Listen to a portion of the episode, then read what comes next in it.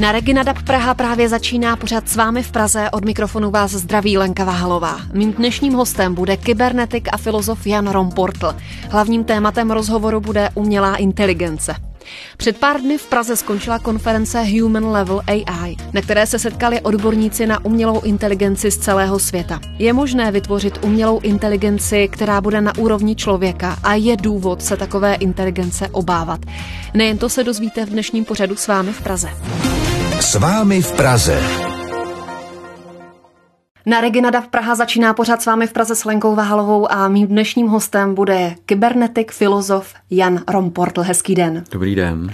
A naše dnešní téma umělá inteligence. Tak na úvod našim posluchačům řekněte klidně za vás definici umělé inteligence.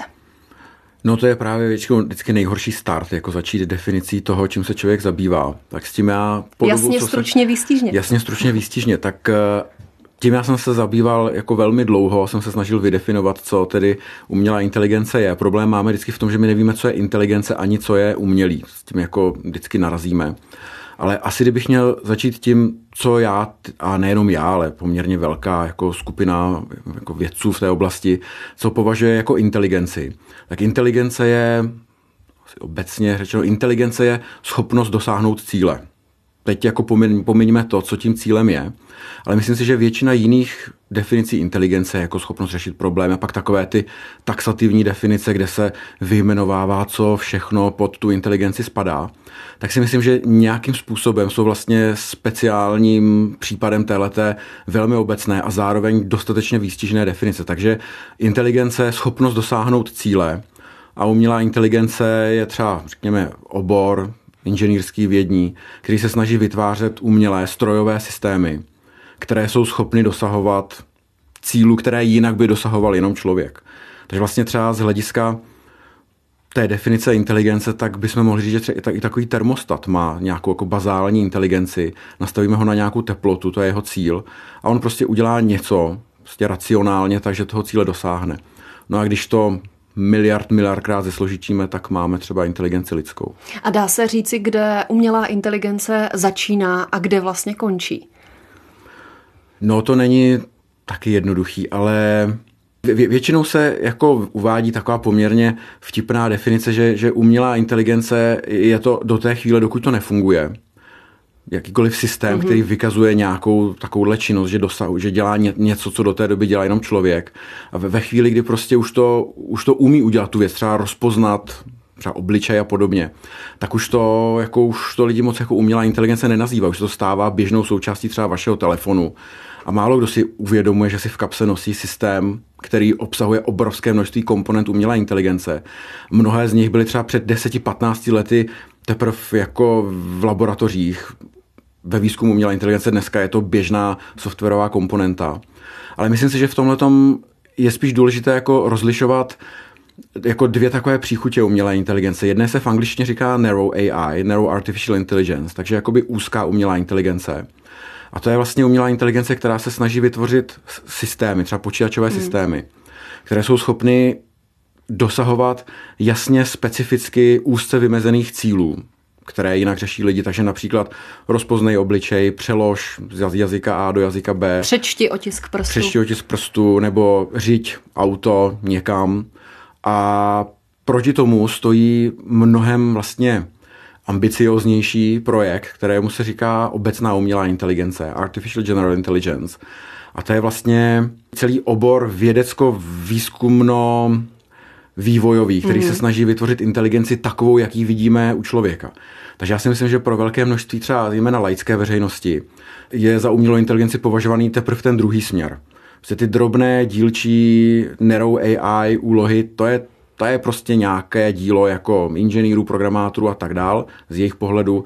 A to, to v čem se vidí, je, ta, je ten předmět těch sci-fi filmů. A to je právě ta obecná umělá inteligence.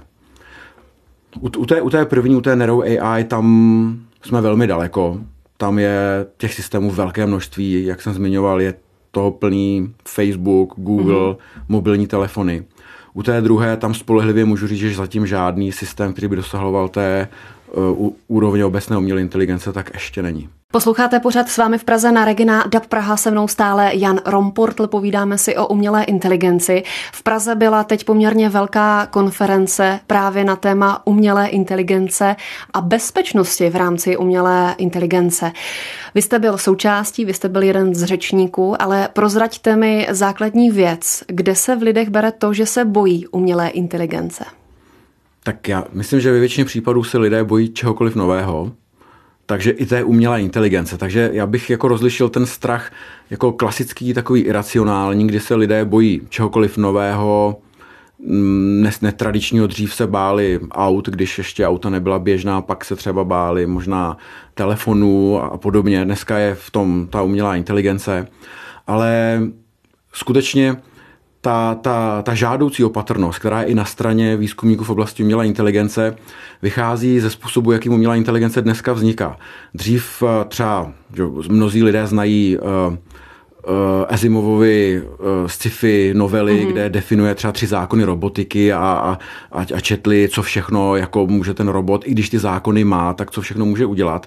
Ale ty tři zákony robotiky jsou poplatné době, kdy, kdy umělá, tehdejší umělá inteligence vznikala a kdy představa těch konstruktérů umělé inteligence byla, že jsme schopni vlastně úplně přesně porozumět tomu, jak ta umělá inteligence pak bude pracovat. To znamená, že jsme ji schopni perfektně řídit a že jsme schopni jí vložit taky nějaké zákony. No a to se ukazuje... A morální zásady. A morální určitě. zásady. A to se ukazuje, že tak to vůbec nefunguje.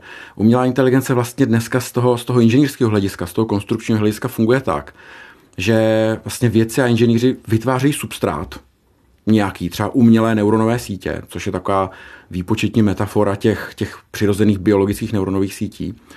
A ta inteligence, teď to říkám velmi zjednoduše s nadsázkou, jako kdyby vstupovala teprve do toho substrátu. To znamená, já mám pod kontrolou ten substrát, ten nějak vystavuju datům vnějšího světa, prostě dávám tomu třeba trénovací příklady, vystavuju ten systém interakci se světem a vlastně nechávám ty umělé, třeba umělé neuronové sítě učit, podobně jako se učí člověk. No a vlastně stejným způsobem tak jako nemám moc kontrolu nad hodnotami a chováním jiného člověka. Mm. Můžu maximálně třeba v případě dítěte nějak vzdělávat, nějak se mu snažit ho nasměrovat. Tak vlastně to se ukazuje i u té umělé inteligence. Takže vlastně ty principy, které jsou tisíciletími evolučně, nebo ještě víc, jak jako desítkami, stovkami tisíc let evolučně osvědčené a pak řádu třeba stovek let kulturně osvědčené u lidí, že kdy víme, jakým způsobem předávat nějaké znalosti, tak jsou naprosto neznámé u umělé inteligence. Takže my vůbec nevíme, jakým, jakým směrem se ten substrát, který začne být inteligentní, jakým se bude odebírat, ubírat. Říká můj dnešní host Jan Romportl, téma je umělá inteligence. Pořád s vámi v Praze pokračuje a mým dnešním hostem je stále Jan Romportl a já bych se teď ještě zaměřila na tu obavu těch lidí z umělé inteligence, protože jsme udělali takový obecnější úvod, hmm. ale vy jste zmínil, že my umělou inteligenci využíváme, a nebojíme se jí, ale bojíme se zřejmě nějakého jiného levelu té umělé hmm. inteligence. Hmm. Mohl byste třeba konkretizovat, co si myslíte, co by mohla být ta obava těch lidí? No tak je to, je to jsou, ten humanoid jsou, třeba? Jsou, taky může být. Já, já myslím, že uh, úplně teď zcela aktuálně na místě je obava i z těch systémů úzké umělé inteligence. Když si třeba představím, že bude masivně nasazený systém na rozpoznávání obličejů, který naprosto běžně funguje, tak to opravdu zavání takovou orvelovskou realitou 1984, kdy uh, prostě nebude kam uniknout. Jestliže tady budou mm-hmm. lítat drony, budou všude kamery a uh, já budu vědět, že vlastně, nebo doteďka jako spolíhám na to, každý člověk spolíhá na to, že byť jsou po městě kamery, tak nějaký jiný člověk je musí prostě procházet a nemá na to čas. V případě, že to bude umělá inteligence, byť velmi specifická, tak není úniku z této totality. No a budou je... přesně vědět, kde se pan Romportl pohyboval třeba, v rámci třeba, Prahy třeba. třeba. Teď je opravdu potřeba, aby se někdo na to zaměřil, aby se někdo na pana Romportla nebo jiného pána zaměřil a pak ho může s odpuštěním fízlovat, když bude chtít. Na to ale nebyla potřeba umělá inteligence, mm-hmm. to jsme tady měli desetiletí. A teď to ale bude naprosto všudy přítomný, nezacílený proces, třeba ukládání polohy každého člověka nebo jakékoliv jiné charakteristiky o něm. To je, to si myslím, to už je teď realita a jediný způsob, jak se tomu eh, nějakým způsobem postavit, není v oblasti vývoje umělé inteligence, ale spíš v oblasti rozvoje otevřené společnosti. Prostě musí to být v lidech samotných a v pěstování toho, co je stejně potřeba dělat i bez umělou inteligenci. Ta druhá složka obavy se dotýká právě těch systémů obecné umělé inteligence kde patrně dojde k tomu, že jakmile bude první systém obecné umělé inteligence, to znamená, velmi zjednodušeně řečeno, počítač, a on to nebude jenom počítač jako nějaký notebook na stole, to bude něco, co poběží v obrovském výpočetním klastru, eh, podobně jako jsou různé od Google, Facebooku, Amazonu. A protože to bude giganticky složitý výpočetní proces. No a je dost pravděpodobné, že tenhle ten systém, jakmile dosáhne úrovně lidské obecné inteligence, tak se zdaleka na té úrovni nezastaví. On prostě bude neustále překračovat, neustále se bude sebe zlepšovat. To je dané tím předpokládaným vlastně eh, konstrukčním mm, konstrukčním ustrojením toho, toho systému. On tak jakoby je založený na, na opakovaném sebevylepšování. No a ten systém se dostane do stádia superinteligence, je se tak nazývá, superintelligence, kdy vlastně jako kolektivní inteligence třeba celého lidstva nebude nijak stačit na tu koncentrovanou inteligenci tohohle toho systému. A když se vrátíme k tomu, co ta inteligence znamená, ta inteligence znamená dosahování nějakých cílů a schopnost, jak dobře jsem ty cíle jako schopný dosahovat. A takže tady první vidíme, že ta, ten superinteligentní systém bude lepší v dosahování cílů než člověk. A co je nejhorší, my nevíme vůbec, jaké ty jeho cíle budou. Ty on si nějakým způsobem vytvoří sám. Takže to je, to je to další riziko, které si vyžádá 10-20 let výzkumu od teď ještě. A tam vůbec nevíme. Na Regina DAB Praha posloucháte pořád s vámi v Praze. Dnešní téma umělá inteligence. Doufám, že jsme posluchače nevyděsili těmi předchozími vstupy. Ještě tu umělou inteligenci více rozebereme s mým dnešním hostem Janem Romportlem, ale teď bych se zaměřila na tu konferenci, která byla v Praze, skončila 25. srpna. Tak co bylo tím hlavním tématem a třeba jaká témata byla pro vás důležitá na té konferenci? Co jste se třeba dozvěděl mm-hmm. nového? Tak ta konference se jmenovala Human Level AI, mm-hmm. to mhm. znamená umělá inteligence lidské úrovně. A bylo to přesně to, co je v tom názvu. E, to znamená, není to běžná konference o strojovém učení, o algoritmech a podobně, ale je to konference, která se zabývá všemi aspekty toho, co to obnáší, kdyby umělá inteligence dosáhla té lidské úrovně. To znamená, byly tam i ty, řekněme, matematicko-teoretické části týkající se algoritmů, těch, těch nově vznikajících algoritmů, které by potenciálně mohly vést k uh, té obecné umělé inteligenci. Ale zároveň tam byla velmi důležitá uh, část týkající se právě toho, jak udělat, aby umělá inteligence byla dobrá, přátelská umělá inteligence. To je velmi zásadní. Pardon, protože... jak toho docílíme? To se právě neví, proto, proto, jsou, ty, proto jsou ty konference teďka. Může to ovlivnit člověk, který vyvíjí tu musí, umělou? Musí, musí. My, si, my si nemůžeme, to je jako důležité a tom je pořád reflektovat to, že my nebudeme nějakým způsobem trpně přijímat, že si tady vznikne nějaká umělá inteligence. My ji vytváříme. To znamená, je to nesmírně složitý problém. I matematicky, vlastně filozoficky, eticky ale zejména teda matematicky. Mm-hmm. Jak to udělat, aby ta umělá inteligence byla dobrá a my si nemůžeme dovolit udělat jinou než dobrou, protože jestliže uděláme špatnou, tak ono to může být jedna z posledních věcí, které lidstvo třeba taky vytvoří. No a ta konference byla jedna z prvních, jako z hlediska, z hlediska světového, protože ten trend je relativně nový a vlastně združovala čtyři takové jiné menší konference. Jedna se týkala velmi specificky té té obecné umělé inteligence, ale pak tam byly uh, jako ty, ty, drobn, ty, ty dílčí bloky se týkaly i jako biologicky inspirovaných výpočetních systémů, různých neuronálních architektur a právě vlastně jed, jedna, jeden celý panel se tam týkal budoucnosti umělé inteligence kde tedy třeba z mého pohledu jako velmi významným hostem byl Irakli Beridze, mm-hmm. což, je, což je ředitel Centra pro umělou inteligenci při Spojených národech, což je vlastně člověk, který má největší slovo ohledně umělé inteligence v United Nations. A kolem United Nations právě očekávám, že se bude vyvíjet vlastně světová diskuze ohledně dalšího rozvoje umělé inteligence. Já se zeptám velice jednoduše, ale vy jste zmínil, že člověk musí ovlivnit, jak se bude vyvíjet umělá inteligence, ale může se to jednoduše zvrtnout, i když to připraví dostatečně dobře? Může. A akorát eh, proto já bych byl velmi opatrný. Jako jsou lidé, kteří se zabývají takhle vývojem obecné umělé inteligence, kterých já si nesmírně vážím.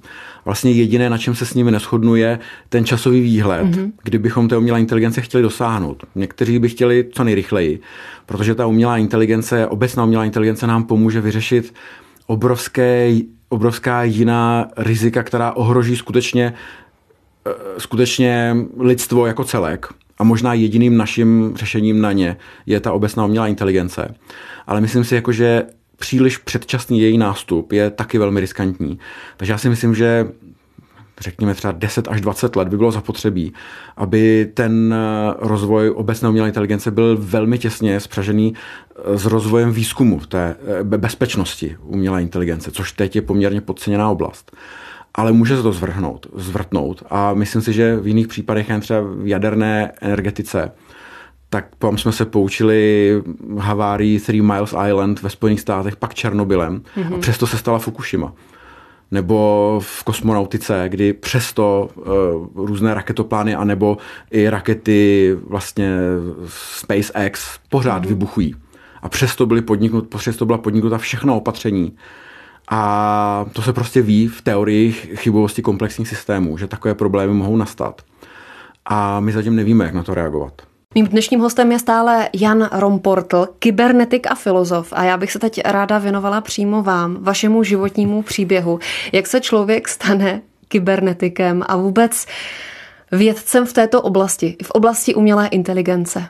Vy jste o tom snil už jako malý kluk, nebo jak je váš životní jo, no příběh? tak já jsem vždycky jsem měl strašně rád sci-fi a Potom se to u mě namixovalo takým zvláštním způsobem. Já jsem někdy na základní škole objevil Tolkiena a začalo se mi hrozně líbit ty jeho fiktivní světy a hrozně jsem se zaobíral právě jeho jazykem, jako uměle vytvořeným a díky tomu jsem přičichl nějak k lingvistice. Ale pořád Přitom, rád... pardon, to ještě není úplně ta umělá inteligence, o které se bavíme. Spíš Zda, je to... Zda, zdaleka ne, ale tam, tam vlastně u mě došlo k tomu, že se u mě spřáhla, eh, spřáhly ty dětské sny o, o robotech a v hvězdném cestování s lingvistikou, která byla, řekněme, drivovaná tím Tolkienem. A já jsem se rozhodl, že bych chtěl dělat jako komputační lingvistiku, že bych chtěl dělat zpracování řeči eh, strojem. A v tu dobu, no tak jsem se kdysi podíval do učitelských novin na gymnáziu a tam bylo zrovna, že, že v Plzni na katedře kybernetiky se tím zabývají, tak jsem šel na katedru kybernetiky do Plzně. Pak jsem tam pokračoval v doktorátu no a vlastně zjistil jsem, že jako jenom ta, ta aplikační umělá inteligence, že mě nestačí. Mě jako mnohem víc bavil ještě výzkum na rozhraní člověka a té, té umělé inteligence. Takže pak jsem se dál nějak zabýval právě výzkumem této oblasti. To vlastně tam, kde eh, končí ta aplikovaná umělá inteligence a začíná napojení skutečného přirozeného člověka na tu umělou inteligenci. No.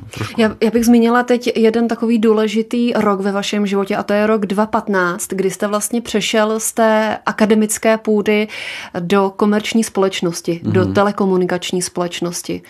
Proč došlo k téhle změně?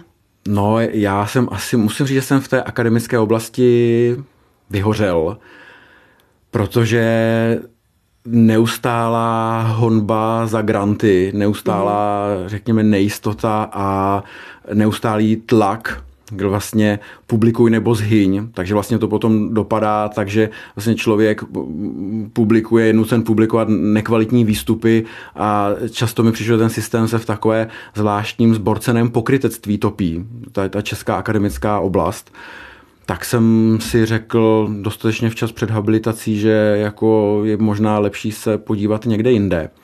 A výsledek je, že skutečně, jak, se to, jak to přestalo být mým živobytím, tak mě to opět začalo bavit. Mm-hmm. Takže já vlastně teďka jako část svého jako no, volného času, no jako jo, trošku jo, řekněme, tak se zase zpátky a o to mnohem radostně jako věnu tomu výzkumu. Ale... A vaše tedy práce současná je jaká? Týká se umělé inteligence? Jednoznačně, velmi těsně, jako aplikované umělé inteligence. Já vlastně jsem v pozici Chief Data Scientist, což je takový, taková novodobá nálepka pro někoho, kdo vede, řekněme třeba skupinu lidí v nějaké komerční firmě, kteří se zabírají, zaobírají právě takovou pokročilou analýzou dat a používají k tomu metody strojového učení, metody umělé inteligence. Ale zároveň pořád eh, jako spolupracuju se Západočeskou univerzitou, potom vlastně s Centrem teoretických studií tady při Karlově univerzitě a s Národním ústavem duševního zdraví. A vlastně musím říct, že právě tady s těmi třemi institucemi ta, ta spolupráce mě jako naplňuje takovou jako energií, kterou já jsem schopný využít v té komerční práci a naopak. Ta komerční vlastně zase mě naplňuje něčím, co potom se snažím přinést do té akademie. Posloucháte pořád s vámi v Praze na Reginada Praha s Lenkou Vahalovou, se mnou stále Jan Romportl, téma umělá inteligence.